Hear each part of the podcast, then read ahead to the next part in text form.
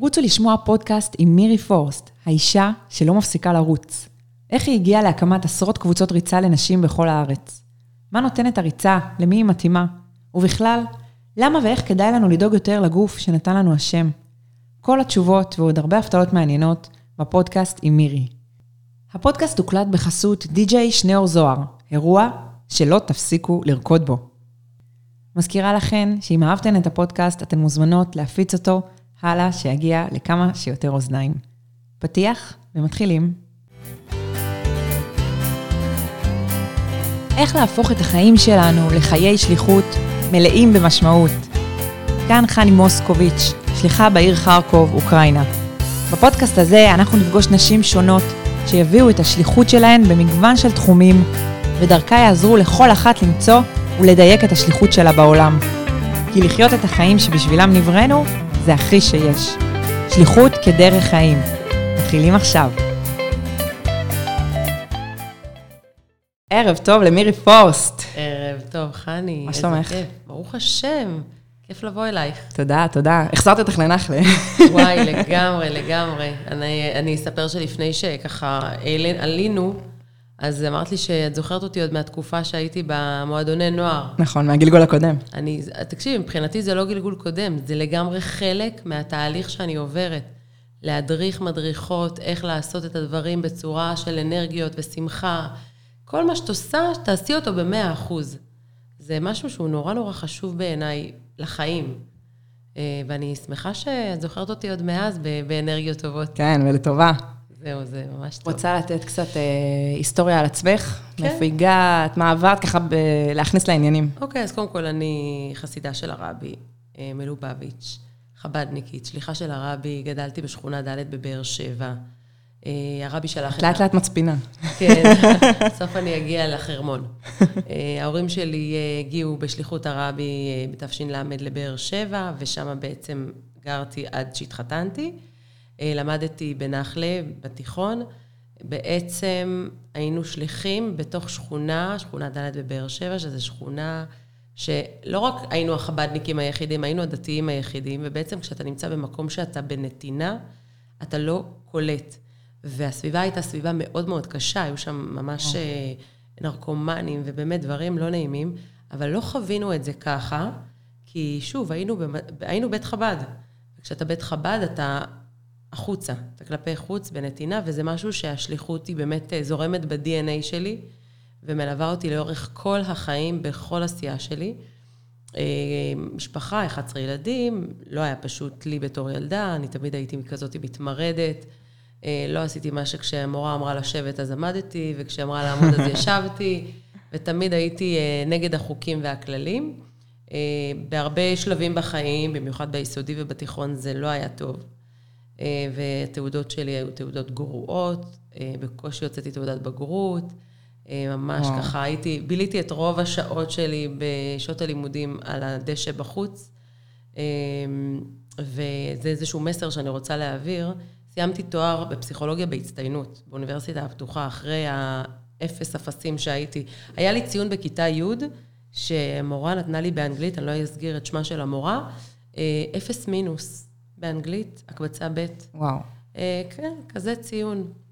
אז אה, אני רק רוצה לומר למורות ששומעות אותי, לא לתת ציונים כאלה, טוב? גם זה לא יפה, גם את לא יודעת איך זה ישפיע על הילדה בעתיד, כי אף אחד הוא לא אפס ואף אחד הוא לא מינוס.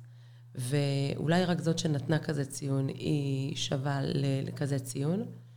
אה, באמת, כילדה זה יכול בהחלט לשבור. כשמקבלים ציונים בטח. מאוד נמוכים, וזה נשאר בתעודה, ואני אומרת לך שאני רואה את התעודה שחור על גבי לבן כזה. לגמרי, אז אני לא אפס ואני לא מינוס, ואף אחד לא כזאת.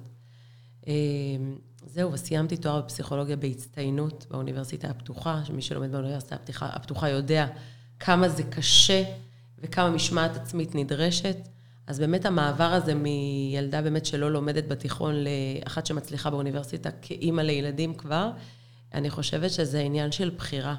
כשאנחנו עושים דברים מתוך בחירה ומתוך רצון, אנחנו מתאבדים עליהם ואנחנו עושים אותם ברבק. רגע, עשית את זה כשהיית כבר נשואה. הייתי אימא לילדים וסיימתי את התואר בעשר שנים. התחלתי ב-2005. וואו, מלא. כן. עבר דור. לגמרי, וסיימתי ב-2015, זה לא היה פשוט. ילדתי שתי ילדות, כאילו בסך הכל עד, עד סוף התואר היו לי שלוש בנות. ילדתי שתי בנות תוך כדי הלימודים, וגם עבודה, וגם חיים, וגם משפחה, וגם לפרנס. והכל אפשרי, באמת, בשורה התחתונה הכל אפשרי. אה, זהו, והייתי, כאילו, אם אני אלך לפן האישי שלי, אז אה, אני סבלתי כל החיים מעודף משקל. אה, הייתי נערה שמנה, אני זוכרת בכיתה ז' שקלתי 72 קילו. תני כיף, אני שקלתי יותר. די, בכיתה ז'? בכיתה ז', ח', ט'. אז זה, אני זוכרת את המשקל מז'. עליתי, ירדתי, עליתי, ירדתי. בסופו של דבר התחתנתי, ואז הייתי כאילו בשיא הנמוך שלי לכבוד החתונה. ואז עליתי, עליתי, עליתי, הגעתי ל-100 קילו, ושם בעצם הפסקתי להסתכל על המשקל. אמ, זהו, וכל המשפחה שלי הם, בלי עין הרע, ברוך השם, אנשים, הרבה יהודים, 100 ומעלה קילו, ושבעה אחים שלי ושני ההורים עברו ניתוחים בריאטריים לרדת במשקל. בשורה התחתונה, מי שיודע מה זה ניתוחים בריאטריים, יודע שאם לא עושים שינוי אמיתי בתפיסה, בראש, ביחס לאוכל, זה לא יעזור, רסן לא עוזר, אלא זה לא מחזיק. לגמרי, צריך לשנות באמת את הגישה שלנו כלפי אוכל, מתי אוכלים, למה אני אוכלת, כמה אני אוכלת, איך אני אוכלת. אה, וזה התמכרות לכל דבר ועניין כשזה התמכרות. לגמרי. אה, נדבר על זה עוד. וזהו, ואז באמת התחלתי איזשהו תהליך. אה, גרתי בקריית מלאכי בשנות חיי הראשונות כאישה נשואה, והיה איזה חדר כושר כזה מסכן, אני לא יודעת אם הוא עדיין קיים, עם שעתיים לנשים. במרכז, יעל שלי הייתה תינוקת. איפה? כן, היה, היה ליד המתנ"ס חדר כושר. איזה קטע. אה, כן, עם שעתיים לנשים בשבוע. יעל שלי הגדולה עשתה לנו בית ספר להורים, היא הייתה באמת בשלושה מצבי צבירה, או אוכלת, או ישנה, או בוכה. וגיליתי את החדר כושר הזה, ובעלי היה בחוץ איתה, צורחת בעגלה, ואני מתאמנת, אה, ופתאום קלטתי שהזיעה הזאת והאנרגיות האלה שאני מוציאה, אגרסיות אני אקרא לזה, אגרסיות שאני מוציאה מתוכי, פשוט החזירו לי שפיות. Yeah. וזה חזר אחרי כל לידה, שפשוט צללתי לאיזשהו דיכאון וצער וכאב, ואיך העולם ממשיך להתקיים, ואיך השמש זורחת בחוץ, ואני כאילו כזאתי, החיים שלי שחורים ואין לי חיים יותר, ובאמת הפעילות הגופנית פשוט הצילה אותי לאורך כל הזמן. בכל שלב בחיים, עם קושי, הפעילות הגופנית פשוט הרימה אותי. גם היום, מוצאי שבת אצלי זה זמן קשה, שבת יוצאת, הנשמה היתרה שלי יוצאת במלוא, במלוא עוזה, וכשאני יוצאת לרוץ, אני פשוט מקבלת חיים מזה. וואו. רגע, אבל איך הגעת דווקא לריצה?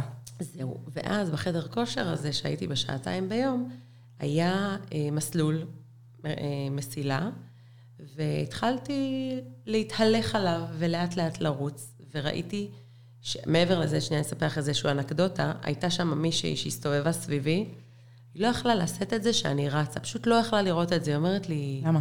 כי הייתי מאוד שמנה, מאוד שמנה.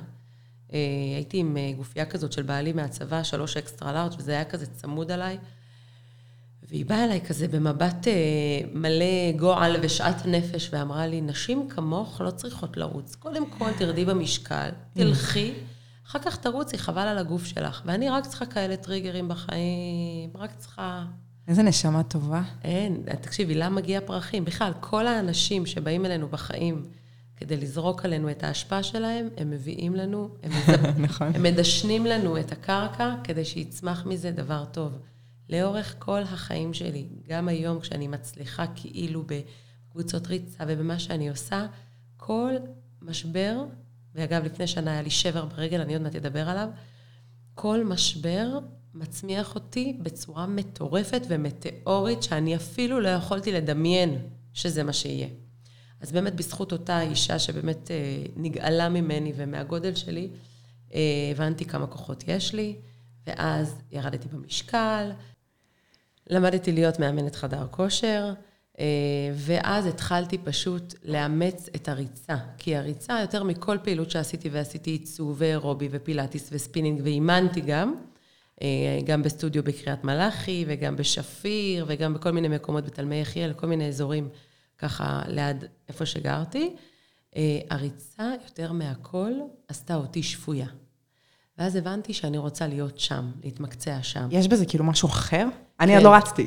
כן, אז תקשיבי, יש אני. עושה המון הליכות וכל מיני דברים אחרים, אבל לריצה עוד לא הגעתי. את- תקשיבי, זה... אני אומרת עוד לא, כי, כי זה יושב לי ב-wish להיות- list, כאילו. יכול להיות שאחרי השיחה שלנו את אה, תגידי, יאללה, מירי, יש מצב. מתי מתחילים? אה, כן, היא פשוט מאזנת את הנפש, באמת, את יוצאת עם לחץ, עם עומס, עם כאב, עם תסכול, עם חרדות, עם פחדים, עם, עם שנאה, עם... הכל, הכל, הכל, הכל, הכל, שיש לכולנו. ממש, וזה פשוט, את מוציאה את האנרגיות, את רצה, ואת חוזרת שפויה. וואו. כאילו שפכו עלייך אבקת קסם. עכשיו, בכנות אני אגיד לך, אני, אני לא אוהבת לרוץ. באמת. רגע. אני. אני מבטיחה לך, אני לא אוהבת לרוץ. את לא אוהבת, זאת אומרת, קשה להתחיל. אני לא אוהבת לרוץ, אני תני לי לשבת עם קופסת גלידה ושוקולד על הספה, לאכול, לבכות, להתמרמר, ל- לידיעות בדיכאון. יותר קל לי, אה, אבל ריצה, היא עושה לי משהו בנפש. היא משנה לי את התודעה לגבי עצמי. ואני אוהבת את המירי שאני אחרי שאני רצה. והמחיר הזה, כאילו המחיר במרכאות של הלצאת לרוץ שעה, אני יודעת שאני אחזור אחרת. זה מה שמניע אותי כשאני קמה בחמש בבוקר ואני אומרת, למה את קמה? תחזרי לישון. ואני אומרת, איך תהיי בשש? איך תרגישי? איזה יום? כל היום יהיה לך. אם אחרי שוקולד וגלידות, אז יש לי את החמש דקות, העשר דקות, הרבע שעה, שעה, אם אני מורחת את זה, שיש לי הנאה, ואז שנאה עצמית יום שלם. כי זאת לא הנאה אמיתית, זה... בדיוק. זה, זה... בריצה יש לי סבל. בואי, לא מהנה, לא קל להתאמץ, לא קל להזיע, לא קל, לא קל להניע את הגוף, ובמיוחד ששקלתי הרבה, אז זה גם לא היה קל פיזית. אבל הידיעה של עוד שעה, איך אני אהיה, תקשיבי, באמת, זה מה שמוציא אותי, זה מה שמשאיר אותי, זה מה שאני מעבירה הלאה, זה מה שהארצות שלי מדווחות. ובכלל בחיים זה ככה, כשאת יוצאת מאזור הנוחות שלך ואת סובלת, זה סבל... אף אחד לא יושב על הספה ו- ונהנה בסוף. נכון, אבל... זה, הטבע, זה האוטומטי שלנו, אבל השם ישמור. אם היינו הולכים עם כל הימים האוטומטי שלנו. נכון, זה היינו יותר- מגיע, לאן היינו מגיעים? נכון. זה, זה יותר קל, זה יותר נחות, אזור הנוחות. זה כן, ממש. ממש. וגם אזור נכות, כן. לא לזוז. יפה. אבל, אבל בסופו של דבר, להוציא אותנו מעצמנו, אנחנו מגלים אדם חדש. אני באמת מירי פלוס כשאני אחרי ריצה. יואו. ממש. זה מרגש, זה כאילו... זה כאילו לטפל בעצמך. זה ממש, את יודעת שאחרי הלידה של אורי שלי, אורי עכשיו אה, ממש עוד שבוע בן אה, שש, אחרי הלידה הרגשתי איך אני צוללת, ממש, זה, זה פשוט אצלי, זה, אני לא יודעת, יכול להיות שזה גנטי, אימא שלי טוענת שהיא רק הייתה קצת עצובה, שהיא לא באמת דיכאון, אבל אני חושבת שזה, שיש לי את זה פשוט בנפש, פשוט צוללת, צוללת, מכבה, סוגרת את התריסים, לא רוצה לצאת מהחדר, אני לא אוהבת את הילד, ממש, כל, הסמ, כל הסימפטומים כן. של דיכאון. לפי הספר. ואני הולכת לשבוע שישי לרופא כדי לעשות בדיקות וזה, לראות שהכל במקום, ואני יושבת ובוכה. ויונתן, בעלי, אומר לו, מה עושים וזה, אז הוא אומר לי, תקשיבי, אני יכול לתת לך כדורים, זה יעזור לך. זה בסדר, זה קורה, אישה אחרי לידה. ואז אני עוד יותר בוכה, אני אומרת לו, אתה חושב שאני משוגעת? ואני בוכה עוד יותר, ואז הוא אומר, לא. אני אומרת לו, תקשיב, תן לי דדליין של שבועיים. אני חוזרת עכשיו מהחדר הזה, אני יוצאת. יוצאת לרוץ שלוש פעמים בשבוע, חוזרת לריצות. עוד שבועיים אני אומרת לך, אני מדווחת לך מה המצב שלי. תקשיבי לי טוב, תרופה, וואו. תרופה. חוזרת לעצמי בפשוט, באמת, באנרגיות עד הריצה הבאה. זה ממש ממש ככה. אבל זה באמת תרופה, כי דיכאון זה באיזשהו מקום מאוד הורמונלי, נכון. וגם ריצה זה הורמונלי. זה, אני אסביר לך מה, יש הורמון מפריש, אה, אמיתי. יש, יש הורמון שנקרא דופמין, שהוא אחראי על ההנאה ועל האושר ועל השמחה ועל השובע, אגב, גם, והוא מופרש אחרי ריצה.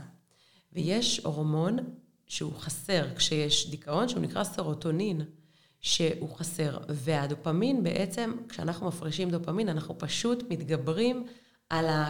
על כל הסבל הזה שיש לנו, שזה הורמונלי לחלוטין, ובאמת הוא בר טיפול בכדורים, אבל הוא גם בר טיפול בריצה. זאת אומרת, או זה בפעילות כדור. גופנית. זה... זה, לכן אני קוראת לריצה ריצה פורטה. היא באמת תרופה נגד כאבים, נגד, נגד תסכולים, נגד חרדות, נגד דיכאון, נגד, הזי, נגד הכל, באמת. ויש לי הרבה מאוד רצות שהן רצות במקום לקחת כדורים, ויש גם הרבה שהתחילו עם כדורים, ולאט לאט הורידו את המינונים. אז כי- נשים מגיעות מכזה מניע? הרבה פעמים? כן, הרבה, הרופאים אפילו שולחים לעשות וואו. ריצה כדי להרגיש טוב. אגב, גם שולחים ריצה כדי לאזן את רמות הסוכר בדם, גם כאילו בריאותי, את יודעת, כאילו, כן. לרדת במשקל, כל מיני, אבל גם מבחינה נפשית, הריצה היא כלי טיפול לגמרי. רגע, אז אני צריכה להבין, איך הגעת מזה שאוקיי, את רצה ברחובות וטוב לך, לזה שיש היום מאות, אלפי. אלפי נשים שהתחילו לרוץ בזכותך? נכון. בוורוד, יש לציין. לגמרי. אז קודם כל, הוורוד מבחינתי זה היה הברקה אלוקית. מאיפה? אלוקית, תקשיבי, אני כל החיים גדלתי באישה צריכה להסתתר, בגדים שחורים, להתחבא. אני מה זה אוהבת שחור, אבל גם תקשיבי. ברור, כי זה לא בולט, כי לא... לא, זה. כיף לי, זה קלאסי כזה. זה- כאילו, הרבה פעמים אומרים שחור וזה, ואני כזה, אבל אני אוהבת. זה אולי מה זה ש- באמת זה אה, מה מגיע שחינכו מכזה אותנו. מקום. חינכו אותנו לאהוב שחור, חינכו אותנו דברים מאוד מאוד אה, ככה, שאנחנו לא... חלק מאיתנו. בדיוק, אנחנו לא חושבים, אנחנו פשוט עושים. ושחור, החינוך שלו זה חינוך, תסתתרי, שלא יראו אותך, תהיי שחורה. אז לא. אז באמת, כשאני הלכתי לחפש חולצה, אז הלכתי, ממש עשיתי סיבוב בכל דרום תל אביב, רציתי בדרייפיד, ואחר כך הלכתי גם לניו בלנס, וברוך השם יצא מדהים. רציתי חולצה שהיא מאוד נשית בצבע שלה, והיא מאוד בולטת. נשים לא צריכות להסתתר, באמת. גם כחבדניקית אני יודעת, והרבה כל הזמן דיבר על כוח של נשים שהוא באמת, כאילו לא בהשוואה, את יודעת, כל השיחות האלה של עכשיו כל הפמיניזם הרדיקלי וזה, אני לא שם בכלל. נשים הן פי. אלף, ובעשרת מונים יש להם יכולת השפעה בחיים, בפרקטיקה של החיים, מגבר. וגם בקטע של הריצה. את יודעת שאני רצתי במרתון ירושלים ב-2012, על כל שבעה גברים הייתה אישה אחת. זה אומר שזה היה ספורט שהוא היה נורא נורא גברי, ולא היו נשים. ולא הבנתי איך, ש... איך פעילות גופנית, שהיא כל כך, נ... כל כך זמינה, מה את צריכה חוץ מנהלי ספורט וקצת רצון? כל כך נגישה, כל כך זמינה, היא לא חשופה לנשים, והבנתי את החוסר. ומשם בעצם הבנתי שאני צריכה לעשות משהו. ב-2010 למדתי להיות מאמנת חדר כושר, וכמו שאמרתי לך, הייתי מדריכת עיצוב, פילאטיס, הכל, הכל, הכל. פשוט ישבתי ובניתי תוכנית אימונים על בסיס הידע שרכשתי, של 20 שבועות לריצה של 10 קילומטר. בהמשך זה גדל ל-24 שבועות, כי גיליתי שנשים לא מתאמנות לבד. ולכן הייתי אה, חייבת... אז לא יכולה לבנות על השיעורי בית, כאילו. בדיוק, צריך להכניס גם אימוני כוח, והכנסתי בעצם בתוך התוכנית של 24 שבועות, ממש מ-0 ל-10 קילומטר. עכשיו אני אספר לך איזושהי אנקדוטה מעניינת. לפני uh, בערך שנה, פתחתי קבוצה פעם ראשונה בחיים בבאר שבע. באר שבע זה איפה שגדלתי. בקיצור, אח שלי ממוסקבה שולח לי, כתבתי הודעה בקבוצה או משהו כזה, ואז אח שלי כותב לי, מירי, אולי תציעי לאמא להצטרף אלייך, היא גם ככה כאילו בבית, פנסיונרית. בת כמה היא? 65, פנסיונרית, בבית, אחר הצהריים, אולי תציעי לה להצטרף. בקיצור, אני בשיא הצחוק, באמת, חני, שיא הצחוק. אני כותבת לה, אמא, מה את אומרת? אולי את רוצה להצטרף לקבוצה היום בערב? אני פותחת קבוצה בבאר שבע. ואז היא כותבת לי, טוב, בסדר, אני אבוא, אבל רגע, מה אני אלבש? אמרתי, אל תדאגי, אמא, יש חולצה ורודה. זה, קיצור, ציידתי אותה, חולצה, חצאית, הכל.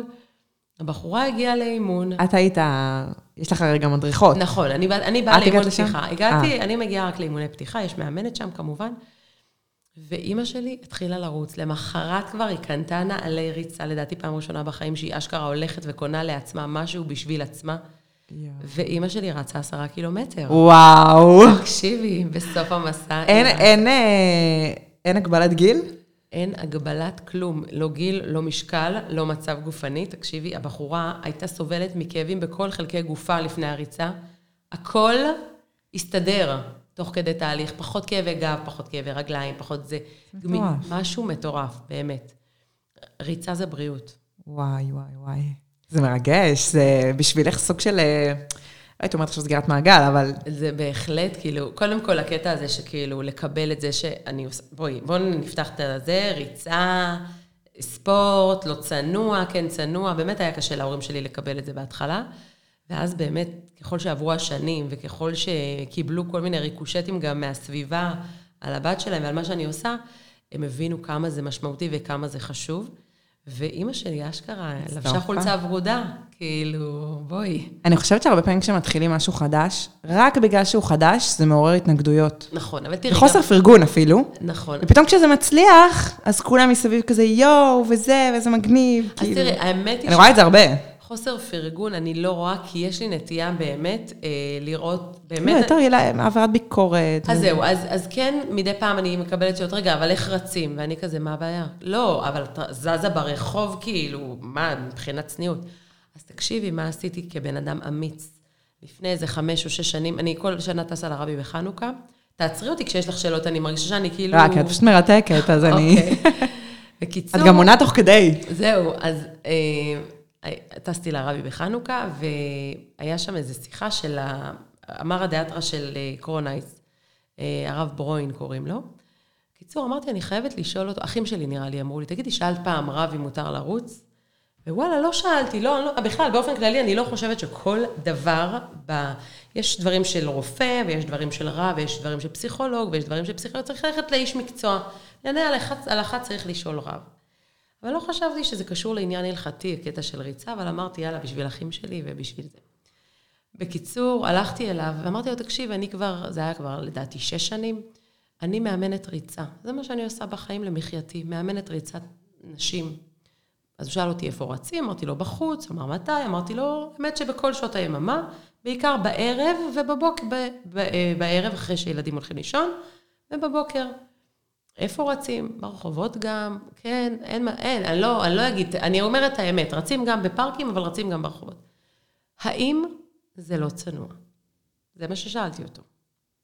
ואז הוא אמר לי, שאם המטרה היא שהאישה תהיה בריאה יותר, גם מבחינה גופנית וגם מבחינה נפשית, זה בסדר. הוא אמר לי, תראי, אני לא אתן לך חותמת של הבד"ץ, אבל זה ממש ממש לא אסור, ותמשיכי לרוץ ולהריץ. יפה, וואו. אז אני מבחינתי קיבלתי את האישור. עכשיו יגידו, אה, יש גם השגות על זה שאני עם פאה, כן? את יודעת, כל אחד בא עם כל ההיסטוריה שלו. עם פאה. כן. אצלי ברור זה הפוך, כי... לא, אז נכון, אז, כן. אה, אז באמת... תלוי אה, מאיזה כיוון מגיעים. לגמרי. אז אצלי תשמעי, ברוך 70 השם- פנים לת- 70 פנים לתורה, כאילו. ואצלנו בקבוצות יש מסאטמר ותולדות אהרון עד נשים שלא מכירות בכלל את הדת, כאילו, רק דרך הטלוויזיה.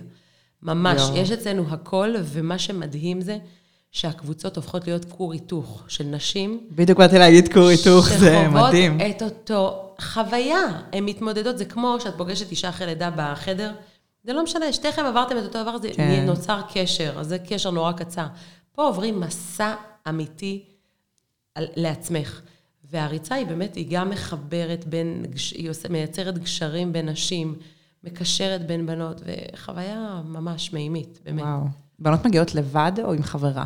יש כאלה שמגיעות לבד, אבל תראי, באימון הראשון כבר אני אומרת, תקשיבו, תסתכלו סביבכם, תסתכלי ימינה, תסתכלי שמאלה, את לא מכירה את מי שלידך, אתם הופכות להיות, אתם תהפכו להיות החברות נפש. למה?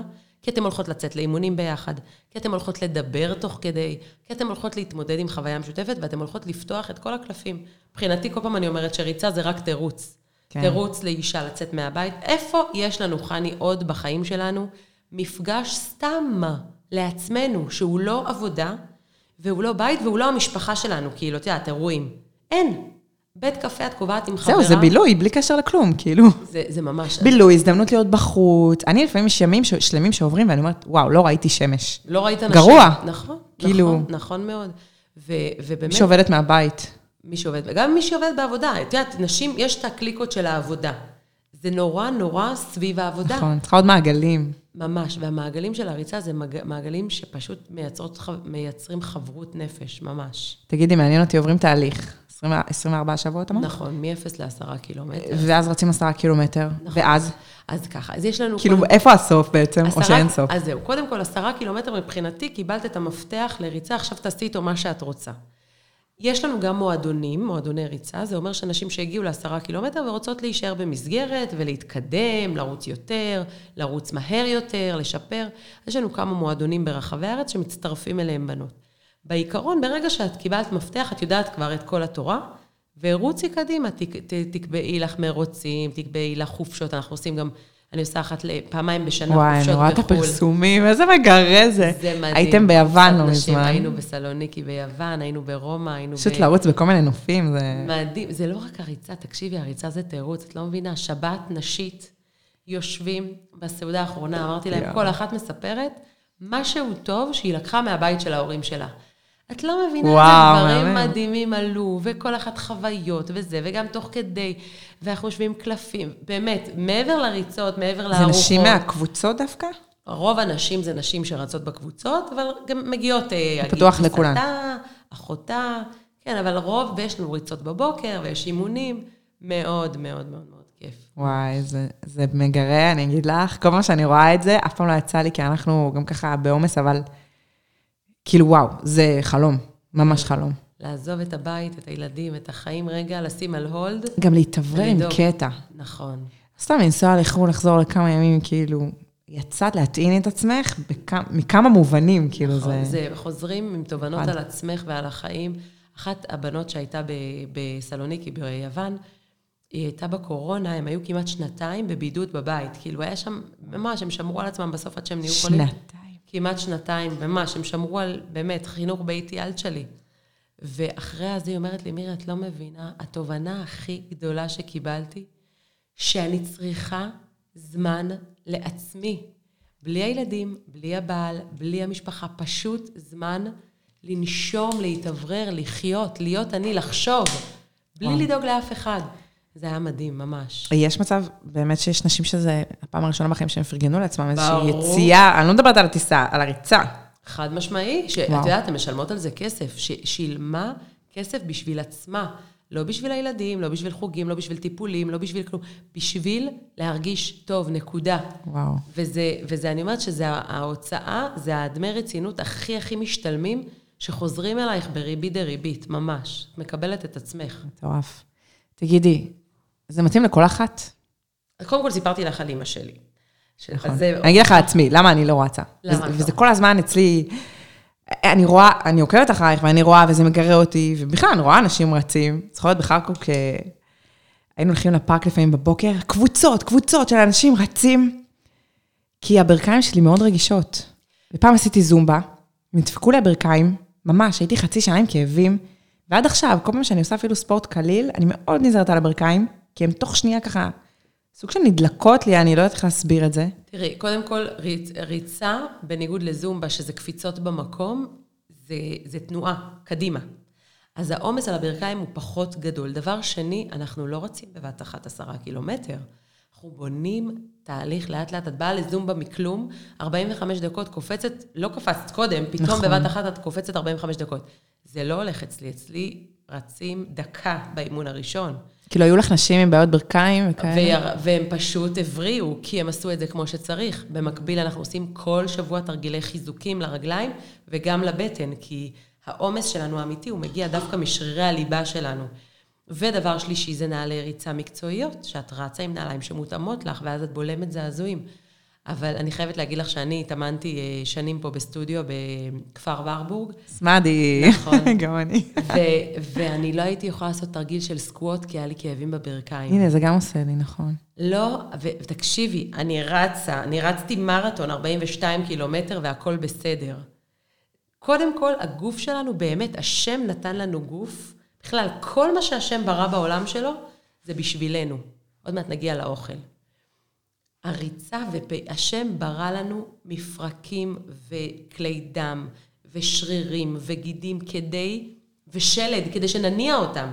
אם אנחנו לא מניעים את הגוף שלנו, אנחנו חוטאים למטרה שלשמה הוא בא, באמת. זה כמו נכון. שאת קונה מכונת כביסה הכי הכי טובה בעולם, ואת שמה עליה ציץ יפה, ומכסה אותה במפה הכי יקרה בעולם, ומלטפת אותה כל יום, אבל אשכרה, את לא מסובבת ולא מפעילה אותה.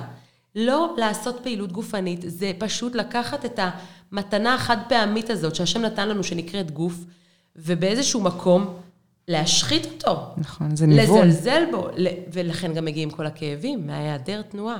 זה גם משהו, משהו שפעם היה הרבה יותר טבעי, לזוז. נכון, אנחנו היום ישבנים. אה, התנוונו הבת שלי, הבת שלי לומדת... קולקטיבית, עכשיו- כאילו. נכון, הבת שלי לומדת אה, עכשיו תואר, היא עושה, היא לומדת ציוד, היא לומדת להיות אחות. אומרת לי, אמא, יש לי כאבים בעצם הזנב. אשכרה, הילדה, בת 20, ואני אומרת, את יודעת ממה זה יעל? באמת אבל? אני אגיד לך אני, זה מישיבה ממושכת. נכון. אם לא מזיזים את הגוף, מתנוונים. חייב לזוז תוך כדי. יופי, בואי נרקוד. מתנוונים, הגוף, הגיל של הגוף הוא לא כמו הגיל הכרונולוגי, הוא פשוט הופך להיות זקן יותר. וכשמתאמנים, אז הגיל הכרונולוגי עולה, אבל הגיל הביולוגי יורד. זאת אומרת, אני היום בת 38, אבל הגיל הביולוגי שלי הוא כנראה הרבה הרבה יותר צעיר, אם אנחנו בודקים את הכולסטרול בדם, את כל כן. הדברים שהם בעצם... מדדים. מרכיבים את, את כל... כן. אז אה, ככל שזזים יותר, ככל שנמצאים בתנועה יותר, אנחנו יותר בריאים ויותר צעירים. אני איתך. ריצה עוד לא ניסיתי, אבל אני מאוד, אני שנים, אמרתי לך שכשהייתי בחטיבה שקלתי, ככה הגעתי ל-100 קילו, ועשיתי מהפך תוך שנה, ירדתי 40 קילו. וואו. אחר כך התאזנתי קצת, זה היה לי קצת יותר מדי. לא, איך ירדת? ירדתי, אני פשוט סתמתי את הפה והתחלתי לזוז. זה, זה ככה בשתי מילים. אז אני יש רוצה... לזה תיאוריות על תיאוריות, אה, כי עברתי הרבה ב-15 שנה האלה. כן. הרבה תהליכים, וכאילו לדייק את זה גם איך אני, איך אני עושה את זה נכון, ואת פתאום מתחתנת, ואת פתאום אחרי לידות, וזה לא, זה לא כיתה י', אבל אה, זה תמיד, זה תמיד תזוזה, התזוזה שם. אני תמיד על הליכות, או כל מיני דברים, או היום נגיד לא, לא יכולתי לצאת להליכה, יש לי כמה ילדים עכשיו שלא מרגישים טוב, ופשוט, את רואה פה את ההליכון הקומפקטי הזה, פתחתי, אמרתי, שש, כולם, סגרתי את הדלת עשר דקות, אני רוצה לעשות עשר אלף צעדים, אבל לא עשיתי, אז נעשה שלושת אלפים, כאילו, משהו. נכון. זה שפיות, זה שפיות. אני רוצה לחזור איתך דווקא לקטע של האוכל, כי אה, פעילות איך לא פתחנו עם אוכל ככה? אז בואי נפתח בזה. אה, אני חושבת שהשם נתן לנו בעולמו, באמת, הוא ברא בשישה ימים, נתן לנו בשבת המנוחה, השתבח שמו, אבל בשישה ימים הוא ברא הכל בשבילנו. ביום השלישי לא, לא סתם הוכפל בו כי טוב, השם ברא ביום השלישי את מה שאנחנו, גם ביום השלישי, גם ביום החמישי, גם ביום השישי, את מה שאנחנו צריכים להזין בו את עצמנו. זה מה שאנחנו צריכים לאכול. גם ביום השני. וגם ביום השני... מים. נכון, וביום הראשון את האור, וביום השני את המים, וביום השלישי את הצמחים, ואת העצים, ואת הפירות, ואת הירקות. ברא ואת לנו את. האידיליה בעצם. לגמרי. וביום הרביעי את, ה, את, ה, את הזריחות ואת השקיעות ואת הוויטמין D ואת הלצאת בבוקר ולראות עולם ולישון בלילה כמו שצריך. וביום חמישי הוא ברא לנו את הדגים ואת העופות, ורק רק תהנו מזה, רק תאכלו את מה שכשר ותהנו ממה שלא, וביום שישי את הבהמות. בקיצור, מה שאני מנסה לומר זה, תאכלו אוכל של השם, תהיו בריאים, תהיו פעילים, תסתכלו על השמש ותישנו בלילה, אנחנו מסודרים. נכון. ככה השם ברא את העולם. אנחנו ממש- סתם מקלקלים בעצם. אנחנו מקלקלים על לקנות שקיות מרשרשות בסופר, על לקנות שתייה מתוקה, על להכניס לגוף שלנו סוכר, רעל, פשוט רעל שממכר אותנו, שממסטל אותנו, שמשגע לנו את הראש, שהופך אותנו להיות מה שאנחנו לא, שהופך אותנו להיות ממש אדם אחר. לגמרי. מלהיות מה שאנחנו צריכים להיות, ואני לא אכנס עכשיו לטניה, ומה זה בינוני, ומה זה דחיית סיפוקים, ומה זה מוח שליט על הלב, אלא ממש נטו בריאת העולם. תראו מה השם ברא, ותשת... והעולם, איך זה נקרא? בשבילי נברא העולם, בשביל שאנחנו נשתמש במה שהשם ברא, כדי להיות יהודי טוב יותר. פשוט וקל. זה גם ככה נקי. כאילו, אנחנו בעצם, האוכל המעובד זה בעצם לקחת אוכל ולהרוס אותו באיזשהו מקום. גם זה להרוס אותו. ומה הבעיה? זה להרוס אותנו. את נכנסת לסופר, ו-80% מהסופר זה זה. זה. נכון. כאילו, זה כבר, בגלל שגם נולדנו לזה, זה כאילו נורמלי, זה ממש לעשות לעצמנו שטיפת מוח לשטיפת מוח. ממש. אז באמת, אני גדלתי לא. במקום שלא היה מודעות בכלל. אה, אני אקח שלוק מים. אה, לא הייתה מודעות בכלל לתזונה בריאה. ואני עשיתי את הסוויץ' הזה. פשוט החלטתי שאני, הגוף שלי הוא בית מקדש. ואני לבית מקדש הזה לא מכניסה רעל, אני לא מכניסה פסולת. הייתי מזבלת את עצמי בצורה כאילו, באמת, אני אומרת לך, קופסת גלידה וחבילת שוקולד, כאילו... לא, כי אני לא מסוגלת להרגיש. אגב, בואו ניכנס רגע לאכילה רגשית. למה אנחנו אוכלים את כל הזבל? כי אנחנו לא מסוגלים להיות בשעמום. משעמם לי, אז מה אם משעמם לך? תשתעממי. לא מסוגלים להרגיש כאב, לא מסוגלים להרגיש שמחה. תסתכלי על הבופה בחתונה, בסדר? אנחנו ממסכים את עצמנו באוכל. את יודעת, אני זוכרת שהיו לי אימונים, הייתי יוצאת מאימון מקבוצה באורות, באמת, הייתי מרגישה על גג העולם איזה אנרגיות הבאתי להם ואיך הייתי מדהימה וטה-טה-טם, נכנסת לתחנת דלק, אני לא צוחקת איתך, וקונה שם גלידה, קופסה גדולה של גלידה, וואו. ושוקולד, יושבת בחנייה של התחנת דלק, מחסלת את הכל, ברגע שאני מסוממת, לא מרגישה, ככה מזדחלת הביתה והולכת לישון. וזה באמת משהו שליווה אותי שנים. אז זה יותר בשנים האחרונות, ככה נכנס לקטע של ה... בשנים האחרונות, במיוחד, אני באמת, מבחינתי, בגלל שאני מכורה לאכילה אה, מופרזת, או איך שנקרא לזה, אכלנית יתר כפייתית, אני פשוט יודעת שמבחינתי, התהום נמצא מעבר לפינה, הוא נמצא בביס אחד. נכון. ואני את הביס הזה, כל עוד נשמה באפי וכל עוד אני מסוגלת, אני לא אקח אותו. אני לא אקח אותו, כי כל כך הרבה יש לי מה להפסיד. יש לי להפסיד את עצמי ואת החיים, ואני לא רוצה להפסיד אותם. לגמרי. וואי, אני מזדהה. כשאנחנו אוכלים אכילה רגישית, אנחנו חיים ליד החיים. אנחנו לא חיים את החיים. אנחנו לא חיים את הילדים שלנו, אנחנו פשוט... איך בעלי אמר לי, תקשיבי, את יודעת מה נלקח ממך? הרגשות אשמה. ובאמת, רגשות אשמה היה שומר מסך, כמו שיש מחשב, ופותחים כל מיני חלונות, בית, עבודה, ילדים, טקטטה, כסף, פרנסה, נננה, יש שומר מסך שנקרא אוכל, רגשות אשמה. אוכל, רגשות אשמה. ובעצם, לדעתי, הדבר הכי הכי גדול זה לשמור, לא להפוך להיות הפרעות אכילה לכיוון השני. ולאזן את עצמך, ובאמת, כשאת מתחברת להשם דרך האוכל, ואוכלת רק אוכל של השם, רק מה שהשם ברא בצורה שבה הוא ברא, ולא שאנשים הרסו, את יכולה להיות בן אדם אמיתי. כאילו, להיות בן אדם בצלילות, להיות אימא כמו שצריך, להיות אישה. ממש. ובואי, זה לא שאני נהנית להשכיב את הילדים שלי, כן? זה לא שיש לי... יש לנו עוד עבודות בחיים. בדיוק.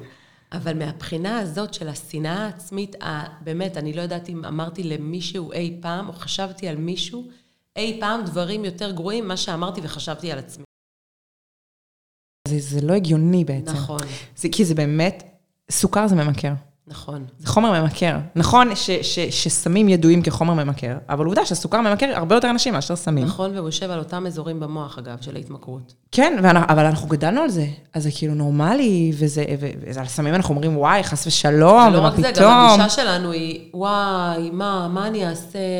לילד מגיע פינוק, אנחנו מתייחסים לסוכר כן. כפינוק, זה לא הסביבה פינוק. לימדה אותנו שזה פרס. זה עונש, זה אקנומיקה, זה, זה, זה רע. לכן כל כך קשה לצאת מזה, כי באמת גדלנו על זה. נכון. ועדיין, הילדים שלי חוזרים, וואו, מאז שעברנו לארץ, תקשיבי, שם עוד הייתה לי שליטה כזה, כאילו, ממש, הילדים אכלו בריא בבית ונורמלי, פתאום פה, על כל פרק תהילים שילד מוציא מהפה, זורקים עליו סוכריות, כאילו, וואו, זה קשוח, ממש. אז אני בגנים של הילדים שלי, באספה של היום הראשון, אני מקווה שזה בגלל שהגננת מפחדת ממני סתם. אמרתי, אני מבקשת שלא יהיה ממתקים. זה עובד לך? וזה עובד. ימי הולדת, ארוחת בוקר מדהימה עם ירקות וגבינות, והקינוח. וכל ההורים משתפים פעולה? כן, כי גם הם לא רוצים שהילד שלהם יזבל את עצמו. זהו, זה כאילו מין אה, משהו שאף אחד לא רוצה. נכון. כי זה מאוד זול וזמין. בואי, מה יותר קל לגננת מאשר לקנות חבילת טופי? אז היא, הגננת זורמת בטירוף, וירקות ומגשים, והקינוח הזה, הבאתי להם תמרים, והיה מדהים, והיה יום הולדת שמח, וחגגו. לא כל חגיגה כאילו היא סביב אוכל, בואי. אין חגיגה בלי עוגה, אז אה, צריך להמציא שיר חלופי. מה אני אעשה באירועים? מה אני אעשה באירועים? מה זה מה תעשי? תרקדי, תשירי, תראי את הדי-ג'יי, את הזה, תצמחי, קלה, תתאפרי, תתלבשי, תהיי יפה, תפגשי אנשים, תכירי אותם, דברי איתם. מי אמר שהשניצל זה, ה, זה, זה האירוע?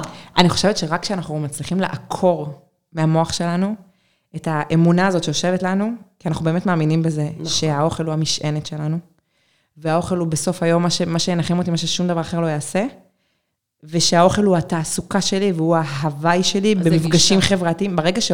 רק ברגע שעוקרים את זה מהמוח, אפשר לשחרר ולהתחיל נכון, זה באמת להיגמל מזה. לשנות גישה, פשוט שינוי גישה, באמת, מפגש לא חייב, את יודעת, אצל ההורים שלי אין ספות בבית. יש שולחן וכיסאות. כל התכנסות וואו. היא סביב אוכל. אני גדלתי בכזה... אגב, לא קשה גם לאכול על הספה. אבל יותר כאילו, את יושבת ליד שולחן, מה עושים ליד שולחן? אוכלים. כן. כל התכנסות היא סביב אוכל, ואני פשוט הבנתי על עצמי שאני רוצה לפגוש בן אדם, אני לא חייבת לאכול, אני יכולה לשבת בבית קפה באמת, רק עם כוס קפה, ולשבת שלוש שעות. נכון. זה אפשרי, אפילו, אפילו לא צריך את זה, אבל פשוט לא נעים, כאילו, תפסת להם מקום. אבל באמת, אפשר להזמין מים. נכון, הגישה היא צריכה להיות גישה של אני אוכלת בריא, כי זה מה שנכון לגוף שלי. כן. תגידי, אה, נחזור לריצה. יש כאלה שבאמת לא מתאים להם ריצה מאיזושהי סיבה? תראי, יש לי בנות אסתמטיות שרצות, יש בנות שיש להן מחלה אוטואימונית, שאני לא זוכרת את השם שלה, אבל שהיא עושה כאבים בגוף, אה, פיברו... פיברומיולוגיה. פיב- פיברומיאלגיה, נכון, אה, שהן רצות. יש נשים עם, אה, עם מסתמים בלב שרצות. יש, יש נשים שרצות אחרי התקפי לב, יש נשים עם ברזל ברגליים שרצות. אני לא מאמינה שיש נשים שלא יכולות לרוץ. את לוקחת את האחריות או שאת מעבירה כן. דרך רופא? לא, אם יש בעיה חמורה, נגיד אישה מישהי שנכנסה עם להיריון. מה שאמרת בלב. אה, כן. אז קודם כל היא רצה עם, עם שעון דופק, אבל היא רצה. אה, מישהי שנכנסת להיריון, אז אם ההיריון הוא לא הריון בסיכון והכול בסדר, היא יכולה להמשיך. אגב, אני יל, ילדתי שתי ילדים אה, האחרונים כשרצתי, זה היו הלידות הכי קלות שהיו לי, הכי מהירות. ממש רצת עד עד הלידה? ממש, עד שבוע 36. יואו. הייתי פעילה והתאמנתי, והיה פשוט מדהים, הייתה לידה באמת מהאגדות. שוב, נכנסתי לדיכאון אחרי, כי שישה שבועות לא זזתי, אבל הייתה לי לידה מדהימה, וגם חזרתי מבחינת הגוף שלי, מבחינת היכולות, כמו שלא היה לי בלידה הראשונה, שכאילו הייתי פי עשר יותר צעירה, הייתי הצעירה ב-16 שנים מהלידה הראשונה. יואו. אה, וזה פשוט בזכות התנועה, חד משמעי. וואו. אז את אומרת, אה, המגבלה האמיתית של אה, לא לרוץ זה בעצם בשישה שבועות אחרי לידה וזהו. כל השאר אתם רוצים. וגם אז, וגם אז, את יכולה לעשות הליכה, את יכולה כן, לנוע, את יכולה. לראות שמש, אבל כן. ואם את. אם את. כאילו, אם את, את לא מתחילה פעילות גופנית, את לא מתחילה ריצה בהיריון, אבל אם רצת לפני ההיריון, את יכולה להמשיך אה, אז צריך להתחיל כשאת לפני. בהיריון. כן, לכל ההריוניות, שימו לב לפרט הזה. נכון. אה, ומה רציתי להגיד לך? עכשיו, ברגע שיש לך קבוצה, הקבוצה בעצם לא הומוגנית. יש לך נכון. שם אישה אחת שהיא בהיריון ואישה אחת, את לא צריכה בעצם לעשות איזושהי התאמה, או... אז קודם כל, לא, לא מגיעים לקבוצה בהיריון, לקבוצה של מתחילות. כולם מתחילות מבחינתי, נקודת ההתחלה היא כן הומוגנית, שכולם היא אפס. כולם לא רצו. או שאני אמרתי, אני אומרת גם בקבוצה, אני מתייחסת לכולם כמו לוח חלק. כאילו היום את מתחילה פעם ראשונה לרוץ. ואז בעצם אנחנו, יש לנו תוכנית מסודרת, שבה אנחנו בונים את הריצה לאט-לאט. בהתחלה זה לפי דקות, אחר כך זה לפי מרחקים, והקבוצה מתקדמת ביחד. אז נכון שיש כאלה שרצות טיפה יותר מהר, ויש בנות שרצות טיפה יותר לאט, אבל בסך הכל ההתקדמות היא באותו קצב, וככל שאני אומרת לך, כמו כל דבר בחיים, ככל שאנחנו משקיעות בזה יותר, ויש עוד שני אימונים בשבוע, שמבחינתי זה עוד שני טיפולים פסיכולוגיים ככה על חשבון הבית, אה, אז מצליחים יותר. אני חייבת לספר לך משהו. יאללה. לפני שנה, אה, בזמן אימון, בקבוצה באשדוד שפתחתי, גם כן קבוצה פעם ראשונה, אני מגיעה עם כל השואו שלי, ותכירו, ואיזה כיף, ומה הולך להיות לכם. אגב, כל עיר יש לה בטח את הייחודיות שלה, כאילו באשדוד מן הסתם רצים על הים. נכון, ויש שם הרבה יותר נשים שהן חסידות. זה, אני לא הכרתי את אשדוד כמקום שיש בו הרבה מאוד חסידים. כן, כן, יש שם ריכוז... אה, אז כן, אז אה, הגיעו ככה קבוצה ממש ממש גדולה אה, של חסידות בל, זה מאיזה שהם שיכון, לא, לא משנה. קיצור, אימון ראשון. רובע. רובע, רובע, נכון. אימון ראשון, אני מדגימה את הצעד הראשון של הריצה, אני מועדת ושוברת עצם ברגל שמאל. עכשיו, שתביני, אישה שרצה שלוש פעמים ביום, כאילו באה לשני אימונים, עושה את השואו, קצת רצה איתם וזה, בבוקר, בערב, יורדת למצב של שבר ברגל. יואו, נוסעת לקפלן, כמובן גבס וזה, והרופא אומר לי, שישה שבועות, אז השבר, על- כאילו, הגבס עלייך, ואחר כך אנחנו נראה. אני הרגשתי שחרב עליי עולמי. שבר, תרתי משמע. שבר באמת, כאילו. וואי. ועכשיו, גם, אני, גם מבחינת, מבחינת, כמו שדיברנו, מבחינה הורמונלית, תחשבי, בן אדם שרץ ומקבל את האנדרופינים, מקבל את הדופמין הזה במוח, כל פעם בשעות שהייתי אמורה להיות אחרי אימון, אני הייתי בדיכאון ממש. וכל מה שעשיתי זה ישבתי בארסל, אכלתי ובכיתי. זה מה שעשיתי. יואו. מדי פעם הייתי מתגלגלת עם כזו קורקינט אה, ברך, הייתי יוצאת לספסל קצת יותר מרוחק מהבית, ושם אוכלת ובוכה. בקיצור, עליתי במשקל בטירוף בזמן הזה כמובן, ו... ואז בעצם ישבתי, והנה אני נותנת לך משהו, קחי לך לחיים ולכל העוקבות, לכל המאזינות. ישבתי וכתבתי, תודה לך השם על השבר. ופשוט, באמת, חיפשתי מתחת לאדמה על מה תודה להשם. תודה, את יודעת מה? הלוואי, יש לי את זה כאן בטלפון. אני אמצא את זה, אמן. אמ, ישבתי ופשוט כתבתי על מה תודה להשם, וכל פעם שהייתי בעצב והייתי בצער, פשוט פתחתי את התודה לך השם, ו... וקראתי את זה.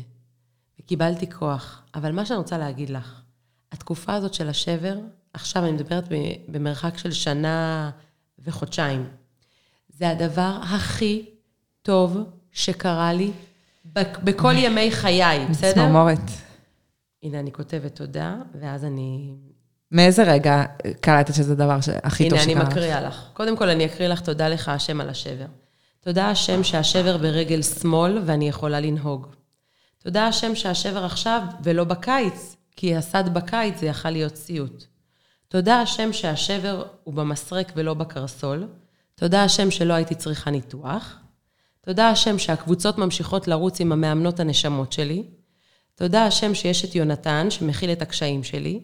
תודה השם שאנחנו גרים בבית עם מדרגות, דבר שמאלץ אותי לשמור על פלג גוף עליון חזק. תודה השם שאני מגלה כמה אני אהובה ומוקפת באנשים שמתפללים להחלמתי. תודה שקיבלתי פרויקטים טובים ורווחיים שאני יכולה לעשות אותם בישיבה. תודה על האפשרות לתת לנשים כוח בסטוריז ובסטטוס. תודה להשם שאתה לא עוזב אותי אף פעם, גם כשאני ככה, אני יודעת שהכל שלו וטוב ממנו. זה כתבתי yeah. ב-11 לדצמבר, זה חודש ושבוע אחרי השבר. תקשיבי, היום במרחק של שנה וחודשיים, אני אומרת לך, זה הדבר הכי טוב שקרה לי בחיים, באמת.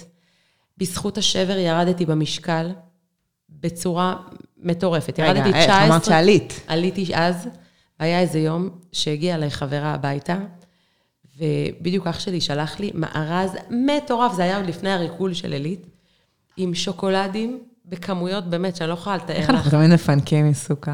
משהו. בקיצור, עכשיו אצלי זה לא לאכול קובייה נשמה, זה חבילה, ואז עוד חבילה. ואז היא רואה את האומללות שלי, והיא אומרת לי, מה, מה את רוצה? אמרתי לה, אני רוצה להפסיק להרעיל את עצמי. תקשיבי, הלכה שלי כבר הייתה דוחה, באמת, כאילו, אני לא, לא יכולתי לשאת את עצמי בתוך עצמי. לקחנו שקית זבל, העמסנו את כל השוקולדים ואת כל הדברים שהביאו לי, וגם פתחתי את הפריזר, כי היה גם שהחבאתי בפריזר שהילדים לא יראו, וגם משם הוצאתי את הפרלינים, פשוט הכנסתי את הכל, והיא לקחה את זה לפח, וזרקה את זה לפח, ולא נגעתי בשוקולד מאז. וואו. והתחלתי לרדת במשקל, והתחלתי באמת לאכול אוכל של השם, וירדתי 19 קילו וואו. בשנה הזאת. זה משקל שלא הייתי בו עוד, לפני, עוד מלפני החתונה. בשנה הזאת באמת, ברוך השם, אני כבר לא אימנתי לבד קבוצות, אלא רק המאמנות, והן פשוט מדהימות בצורה שאי אפשר לתאר. הם... אין, אין מילים בכלל, כמה הן אימהיות וכמה הן טובות. בשנה הזאת התחלתי להתעסק עם פגיעות מיניות במגזר החרדי, שזה משהו שהוא היה כמו בור שחור שלא נוגעים בו, אבל אחת הרצות שלי, למרבה המזל, או אני לא יודעת מה, שלחה לי הודעה בערך שבוע אחרי השבר, ואז בדיוק גם היה את הכתבה על חיים ולדר בעיתון הארץ, והיא כתבה לי שהוא פגע בה. ואני לא יודעת לשתוק. קיצור, צילמתי מסך עם הדברים שהיא כתבה לי בלי להסגיר אותה, פשוט פרסמתי את זה, ולמחרת התקשרתי למקומות שהוא עבד בהם. באמת, כאילו עשיתי עבודה יסודית כדי להעיף אותו מכל המקומות. ממש. והמזל הוא שהעיתון משפחה למשל, אז המנהלת שלו רצה אצלי בעבר, אז היא, אז היא סומכת עליי. וקיצור, כאילו ניצלתי את כל הקשרים שיכולתי ושהיו לי כדי לעצור את האיש הזה. אבל מה שקרה זה מהפרסום פשוט הגיעו אליי מאות, מאות, מאות הודעות ושיחות של נשים שנפגעו בתוך הבתים, ונפגעו במוסדות חינוך, ונפגעו לאורך השנים, וילדים. באמת, כאילו, משהו שלא יכולתי כבר להכיל. כאילו, אני מנסה להבין, כאילו מצאו פתאום מישהי ששומעת? מישהי שלא מאשימה, ממש. שאומרת, את לא אשמה, ואני מאמינה לך. אין שום סיבה בעולם שמישהי או מישהו ימציאו המצאה כזאת. היום, היום, היום שלחה לי אחת הרצות שלי, היום, ברוך השם, אחותה הגיעה מחו"ל לארץ כדי להגיש תלונה על אבא שלהם, והיא הצטרפה אליה. התלונה עכשיו כבר עם נשים. קשה. זה קשה מאוד, זה שבר נוראי, זה באמת אה, הרבה הרבה דברים, והאימא שידעה ולא עשתה, כי באמת, זה, זה, זה אירוע רב נפגעים. אבל הבן אדם ממשיך. יואו. יש לו נכדים, יש לו ילדים, יש לו, הוא מלמד, יש, ואנשים כאלה חייבים לעצור, והם פשוט באומץ גדול, שלחו לי תמונה שהן יוצאות ממרחב ירקון, והם אה, הגישו שם תלונה. בקיצור, מה שאני מנסה לומר זה שהצונאמי ששטף אותי, ואני חושבת שאת העולם, כאילו, אחרי הסיפור של חיים ולדר, זה פשוט היה כמו, לא יודעת, גאולה שאי אפשר בכלל להבין. חיטוי. ממש, ממש. אה, אה, נו, טיפול שורש, כן, באמת, כן. טיפול שורש. זה עדיין לא מה לא, זה שהייתי רוצה תהליך, לראות, זה אבל- תהליך, אבל התהליך קורה. תגידי, אבל באופן אישי, לקבל כל כך הרבה פניות כאלה, היה לי- איך את מכילה את זה? אז האמת היא שהיה לי נקודה, קודם כל, לא ישנתי לילות, באמת. לא זה, ישנתי זה לילות. מטריף את הדעת. אחרי איזה לילה אחד בלי שינה, פשוט פתחתי מצלמה, אה, אחרי שמישהי סיפרה לי שהיא הלכה לרב אה, להגיד, לספר. כאילו גם כשאת יודעת שאת הכתובת. הבלעדית, נכון, זה- והרב זה אמר. אה, אם את רוצה את המשפחה שלך, תהיי בשקט. בקיצור, רבנים הם לא הכתובת לפגיעות מיניות. בואי נסכם את השורה הזאת, הם לא למדו, הם לא יודעים, אין להם מושג, הם לא הכתובת. כל דבר יש כתובת. המשטרה ומטפלים, זה הכתובת. לפוגעים המשטרה ולעצמך מטפל. בקיצור, פתחתי את המצלמה והתחלתי לדבר למצלמה, ואמרתי שזה לא הגיוני. התחלתי לבכות ופשוט העליתי את זה לטיקטוק ולאינסטגרם ולוואטסאפ ולפייסבוק, וזה עשה מאות אלפי צפיות, וקיבלתי באמת כמויות אדירות, ופשוט הבנתי שאני בקריסה. ואז מה שעשיתי זה, ביקשתי לקבל, לייצר אינדקס של אנשי מקצוע שמטפלים, לא רק אנשי מקצוע כאילו מטפלים, גם אה, שוטרים וגם כל אנשי מקצוע שהם סביב הנושא של פגיעות מיניות, לרכז את זה באיזושהי טבלה, וכשמישהי פונה אליי, לתת לה מענה לאן היא צריכה לפנות. וזה מה שעשיתי, ולאט לאט באמת פשוט לקחתי צעד אחורה, הלכתי לטיפול אצל פסיכולוגית, והיא אמרה לי, מירי חמודה, גם מטפלים, מטפלים בעצמם. את לא מטפלת, את מאמנת ריצה, את עושה את זה מדהים, את מכילה, את מקשיבה, את לא צריכה להיות במקום הזה, נקודה.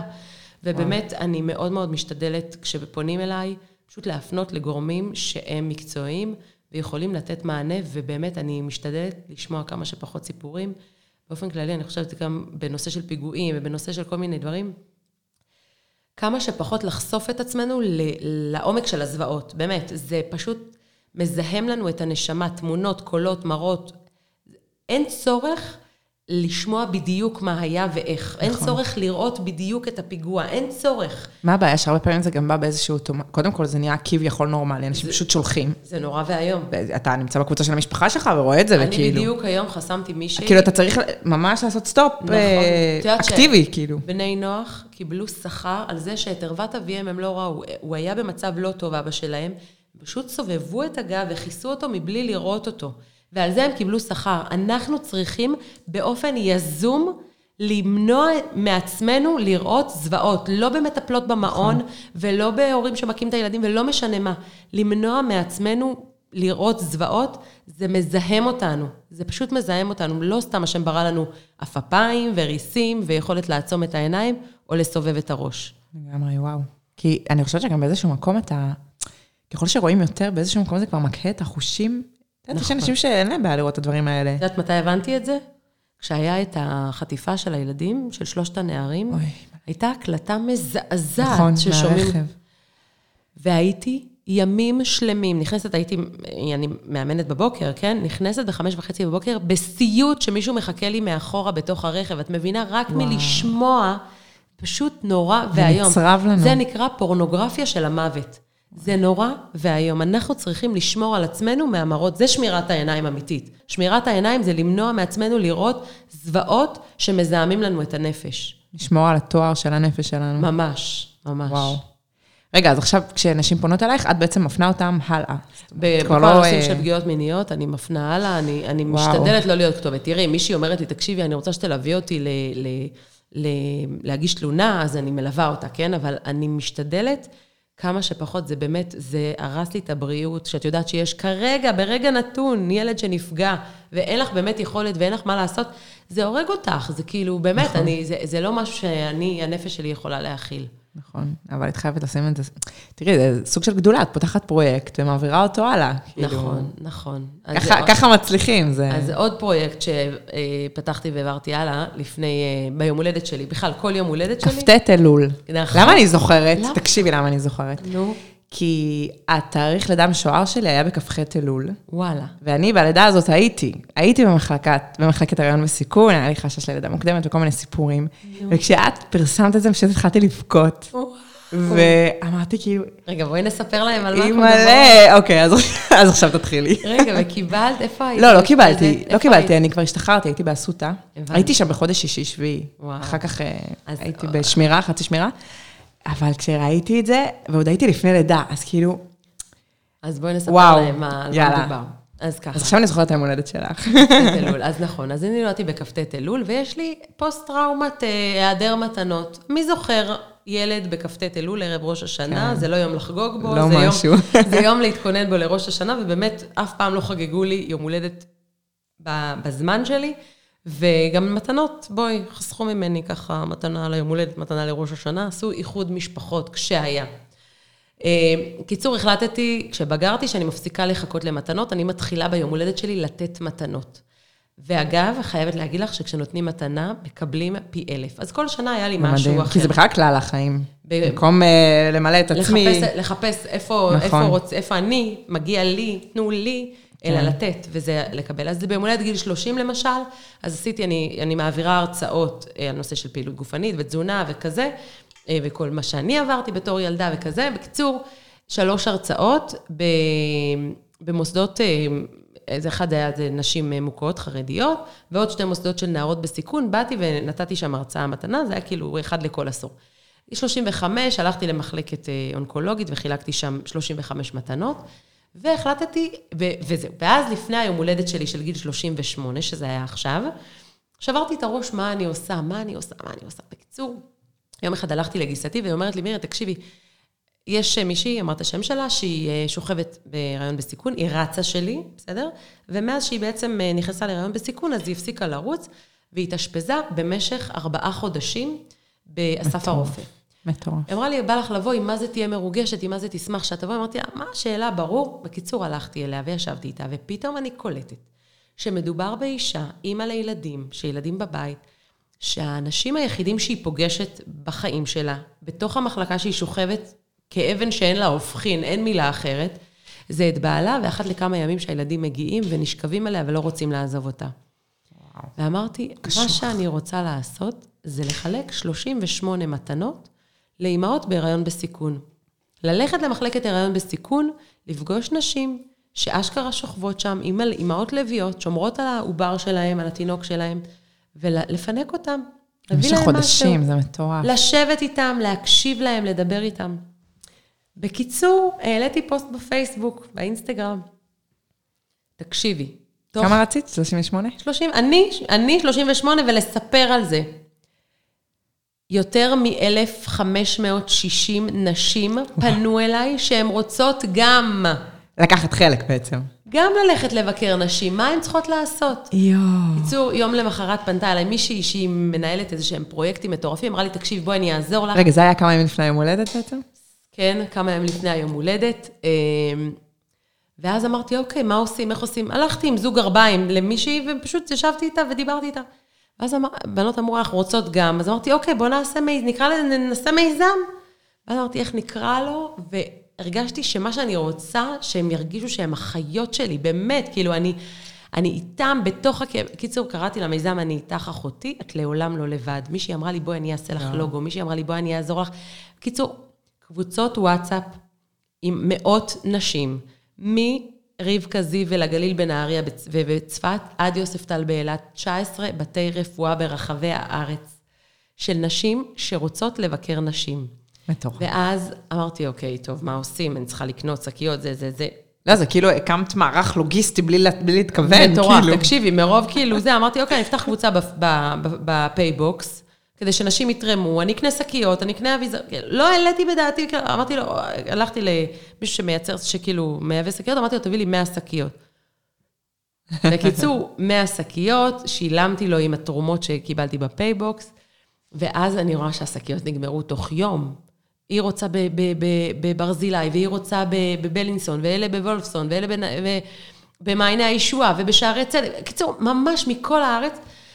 ופשוט הבנתי שאני צריכה לעשות את זה טיפה יותר גדול, ואז עוד תרומות ועוד נשים, ו, ואז ממש עד היום כמעט שלושת אלפים ביקורים. וואו. בבתי רפואה של נשים שמבקרות נשים אחרות. זה לא נתפס. זה לא נתפס, ואני כאילו, זה פרויקט שהוא באמת גדול עליי בכמה מידות, כאילו, את יודעת, אני מאמנת ריצה. זהו, אז, אז, אז איך, איך את בתכלס מנהלת את זה? אז כרגע, קודם כל, כל פעם שמגיעות תרומות, אני... אה, אני נעזרת במישהי מדהימה שהיא גם בחופשת לידה והיא התלהבה מהפרויקט בטירוף ואני מעבירה לה את הכסף, היא קונה אה, את המוצרים. המוצרים זה יכול להיות שמפו, זה יכול להיות איזה כרית חימום, גרביים, באמת. משהו כזה. משהו, לבוא עם משהו. ואנחנו מחלקים את השקיות האלה לנשים. אני מחלקת היום שקיות ריקות, שנשים ימלאו. אגב, לנשים יש הרבה יותר רעיונות ממני, הן מכינות עוגה, אחת היא גננת, היא מדהימה, היא מחלקת זר, זרים אה, של בלונים. מגיעה עם זרים של בלונים. אה, מכינים לפני שבת, חלות עם חומוס ומגיעים לפני שבת. בקיצור... זה באמת לא משנה מה, כל לא דבר משנה. שהוא, כל עצם המחשבה. כל ביקור שאת מגיעה למישהי ויושבת איתה, ואומרת לה, אני איתך, מה שלומך? ואת לא רופא, ואת לא אחות, ואת לא עובדת סוציאלית, ואת לא בעלה. ראית אותה. ראית אותה, הסתכלת עליה, חווית את הכאב שלה. ישבת איתה, נתת לה מלא מלא מלא כוח. זהו, אז זה עוד פרויקט שהוא ככה גדול בכמה מידות ממני, וכרגע מה שאנחנו עושה זה, אני משתדלת אה, לקראת חגים לתת פוש חזק מאוד, וכל שבוע יש ביקורים בבני ציון, באמת, בכל הבתי חולים ברחבי הארץ. מדהים. מה יקרה כשהיא יצא עם חופשת לידה? זהו, אז היא, אז היא ברוך השם ילדה, והשבוע היא שלחה לי סרטון שהיא כבר חזרה לרוץ. אה, העליתי את זה אגב בסטטוס. שהיא חוזרת לרוץ, והיא באמת, את יודעת, זה המכה בפטיש, זה המישהו הזה שמגיע, ואת מבינה שיש לך פה איזשהו תפקיד, והתפקיד שלך זה כנראה להפיץ את האור, והאור כבר יעשה עוד אור, עוד אור, עוד גלים, כמו שהריצה, אני נותנת את הכלי, ואת עם הריצה הזאת, כל המשפחה שלך מרוויחה, ובעלך, והילדים, וכולם, ככה זה, בכל הפרויקטים האלה, זה פשוט... אור שמושך אליו עוד נכון. אור ועוד אור. זה, זה פיזיולוגית, גם כאילו תנועה גוררת תנועה. זו תנועה בנפש נכון. כשנכנסים, כשנכנסים לזה, זה כבר... תנועה של נתינה, תקשיבי, כל פעם שעצוב לך, באמת אני אומרת לך, כל פעם שעצוב לך, לכי תעשי משהו טוב למישהו אחר. ממש. את לא מבינה כמה זה ימלא אותך. זה ממלא לעשות טוב למישהו אחר. כל פעם שאני עצובה, באמת, ויש לי הרבה רגעים, אני יוצאת לאמן. אני נוסעת לקבוצה לבד, את יודעת, אני אומרת להם, יותר ממה שהעגל רוצה לנהוג, תאמינו לי שהפרה רוצה להעניק, לגמרי. אני בלתת לכם, וזה ממלא אותי לגמרי. וואו. תגידי, אני חייבת לשאול אותך, דיברת מקודם על אה, בריאת העולם, אור וחושך, שינה, אבל עם כל מה שאת מספרת, אני חייבת לשאול מתי את ישנה. בלילה. אה, כי, לא, כי את, את מתייצבת אה, בזריחה, לא? נכון. אז קודם כל, היו לי תקופות שבאמת ישנתי מאוד מאוד מעט. לאחרונה קיבלתי על עצמי החלטה טובה. ממש טובה, אני לא מכניסה את הטלפון לחדר השינה שלי. אוי, זה מבורך. לא מכניסה אותו, אני שמה אותו בפרוזדור עם השעון מעורר, שמה אותו, לא נכנסת איתו לחדר. אני קוראת ספר, אשכרה, כמו פעם, נרדמת עם ספר. והשינה, היא מגיעה הרבה יותר טוב, והיא גם מושרת הרבה יותר טוב, וגם מבחינה זוגית, בואי, לא נפתח את זה יותר מדי, כשיש טלפון שעומד בין בני הזוג, הוא לקח אותך. הטלפון, הוא, הוא מנצח לגמרי. זה כל העולם בתוך החדר. הטלפון זה... מנצח לגמרי. תגידי, אבל זה לא מעיר את כל הבית, השעון מעורר בפרוזדור? אני קופצת ממש, זה גם כזה מתחיל חלש, ואני כבר מזהה, והתעוררו, לא נורא, לא קרה כלום. מגניב, האמת שגם אפשר לקנות שעון מעורר כמו של פעם. נכון, אבל... למי שזה אה, פחות מסתדר. ואז הוא נופל ונשבר וזה, ואז מתבאסים, היה כזה גם. אבל אה, להוציא את הטלפון מהחדר. יפה, אז כמה שעות את ישנה? יש לילות שאני ישנה פחות. אה, אני מאוד מאוד משתדלת, מאוד, במקרה הטוב לישון שש וחצי, שבע שעות. וואו. אה, זה מאוד מאוד חשוב. בשבת אני ישנה הרבה יותר. אה, אני משתדלת להיכנס למיטה בשעה סבירה. כאילו, אם אני חוזרת מאימונים בתשע וחצי, אז להיכנס בעשר, חוזרת בעשר, אז גג באחת עשרה, ואז לקום בשעה טובה. זה באמת ולאמן. חשוב. אני זוכרת שאמרתי בדיוק לא מזמן לבעלי, שאני... מה הסימן שהזדקנתי, שאני יודעת שאני צריכה ללכת לישון מוקדם. אבל זה באמת לא ההזדקנתי, זה ההתבגרתי. כן. כי פעם כאילו, כן, נשארת ערה עד מאוחר, ואני ממש טיפוס של לילה. ובוא נספיק עוד משהו, ולא נורא. ו... לך שבשעה בבוקר את מספיקה מה שאת עושה שלוש שעות בלילה. תנסי אותי. תקומי מוקדם, ותראי, בשעה של בוקר, את מספיקה פי שלוש מ- מלילה. כן, לא, אבל זה עבודה. כאילו, זה, זה באמת לשנות את ה... זה, זה קשה. את השעון במוח. השנייה הראשונה של הלקום, ולמה אני צריכה את זה, למה אני צריכה את זה, אני אשן עוד, אני אשן עוד. תקשיבי, הקושי בינינו לקום בשעה חמש וחצי ולקום בשבע, השנייה הראשונה של נכון. הקושי הוא אותו קושי, זה לקום. נכון. once קמת, פשוט זהו. בשבע אין לך ברירה, אז זה פשוט קורה. אז נכון, אז תחליטי שבחמש וחצי אין לך ברירה. לנהל את הבחירות שלנו יותר... אה, נכון, לקחת אה, בידיים, מה שנקרא. נכון. רגע. כן, אנחנו על 55 דקות, שנייה, אני אחתוך את זה שם. אה, רגע, וואי, נכנסתי ללופ, אני מנסה לראות אם יש משהו שלא דיברנו עליו. זהו, אפשר להגיד אה, תודה רבה. רגע. אה, לא, את חייבת להגיד... שנייה, אוקיי, אני שואלת אותך עוד שאלה. הפתעה. רגע. רגע. 56, אוקיי. תגידי, מירי, אה, את עושה זה ועושה זה ועושה זה, ואת אישה עצמאית, נכון, עוסק מורשה מן הסתם. נכון. איך את עושה את זה תוך כדי... כמה ילדים יש לך בבית? חמישה? ילדים. חמישה ילדים, ו... נכון. ולהיות שפויה, ולהיות בריאה, נכון. וכאילו, כאילו במבט מן- מ- מהצד, את לא מוותרת לעצמך בשום פרמטר. נכון, אז קודם כל, מי שעוקבת אחריי יודעת שאני, מה זה לא מושלמת? היא מלא כמה אני לא, לא לא מושלמת. בקטע של המושלמת, אבל בסוף את, את מבסוטה מהסדר העדיפויות שלך, לא? נכון, אז זהו, אז זה בדיוק הסיפור. כאילו, תני לנו, בואי, לסיום, ככה כמה טיפים, יש לנו... כי גם השכירות שוקעות, וגם העצמאיות שוקעות, אז נכון. כאילו, ממך, איך, איך נמלא את השליחות שלנו הכי טוב בתור אימהות, בתור מה שאנחנו מביאות לעולם, ההגשמה העצמית שלנו? נכון, אז באמת, קודם כל, בתור עצמאית, זה כל הזמן להניע גלגלים מחדש, כי אם את לא תנוי, זה לא יקרה. אבל אני רוצה להגיד לך שבאמת אני מנהלת את הבחירות שלי, ואני אגיד לך משהו עכשיו, תראה, אני לא בן אדם, אני לא אישה עשירה, אני לא עמידה אפילו, אני בן, אישה ממוצעת, בסדר, אם אני מדברת מבחינת פרנסה. כן. אבל הבנתי שאני צריכה לנהל את הזמן שלי נכון. אני לא עושה כביסות.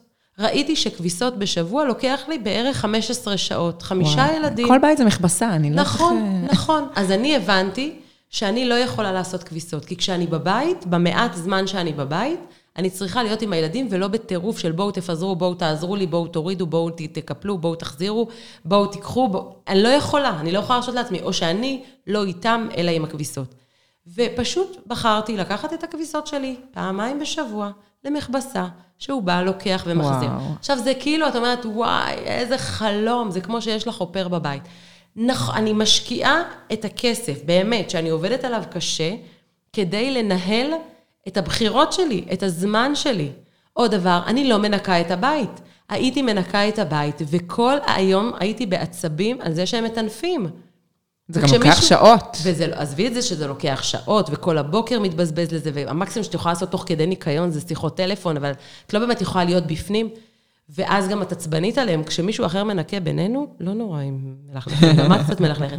אז הבנתי שאני צריכה עוזרת, ואני צריכה עוזרת לי יותר מפעם בשבוע, אני צריכה עוזרת יותר אינטנסיבי. אה. אז, אז הבחירה הזאת היא להניח דברים בצד, ולהתרכז במעט שאני כן עם הילדים, כן להיות איתם, במעט שאני כן בבית, כן, או לישון. פשוט לתעדף, לתעדף את הזמן שלנו. אני לא משכיבה את הילדים, בסדר? אני לא משכיבה אותם כי אני מאמנת בשעות הערב. הילדים שלי יודעים שאני לא משכיבה אותם, אבל אני מוציאה אותם מהגן, ואני איתם בגן שעשועים, ואני יושבת ומספרת להם סיפור. ובשבת אני איתם הרבה יותר, ואנחנו יוצאים לטייל, וכאילו, הכל עניין של סדרי עדיפויות. וכשמישהי אומרת לי, תקשיבי, איך אני ארוץ, אין לי זמן לרוץ, אני אומרת לה שזה לא נכון. את בוחרת לעשות דברים אחרים בזמן שאת אמורה לדאוג נכון. לעצמך. זה הכל עניין של סדרי עדיפויות. ואין מה לעשות, אני לא יכולה להתחמק מזה. יש לי בן זוג תומך מאוד מאוד מאוד, שפעם הוא אמר לי ככה ברגע רומנטי, אמר לי, אני, התפקיד שלי בחיים זה רק לא לעצור אותך. אז באמת, זה וואו. מה שהוא עושה. הוא פשוט לא עוצר אותי, ואני רצה קדימה, ויחד איתי אלפי נשים. איזה מהממת. מירי, תודה רבה רבה, את השראה, באמת. באהבה רבה. יאללה, צאו לרוץ. נכון, נכון. נרד עכשיו לרוץ? יאללה, בואי. ובואו לעקוב אחריי. יאללה, אז אחרי זה נפרסם גם את המספר של הסטטוס, וכל מה שנתייג וזה, ו... בכיף, בכיף. זהו, כי זה סיפור בהמשכים, צריך לראות מה את, אה, הפרויקטים הבאים שלך בדרך. יאללה, תודה. מירי. בכיף. ביי.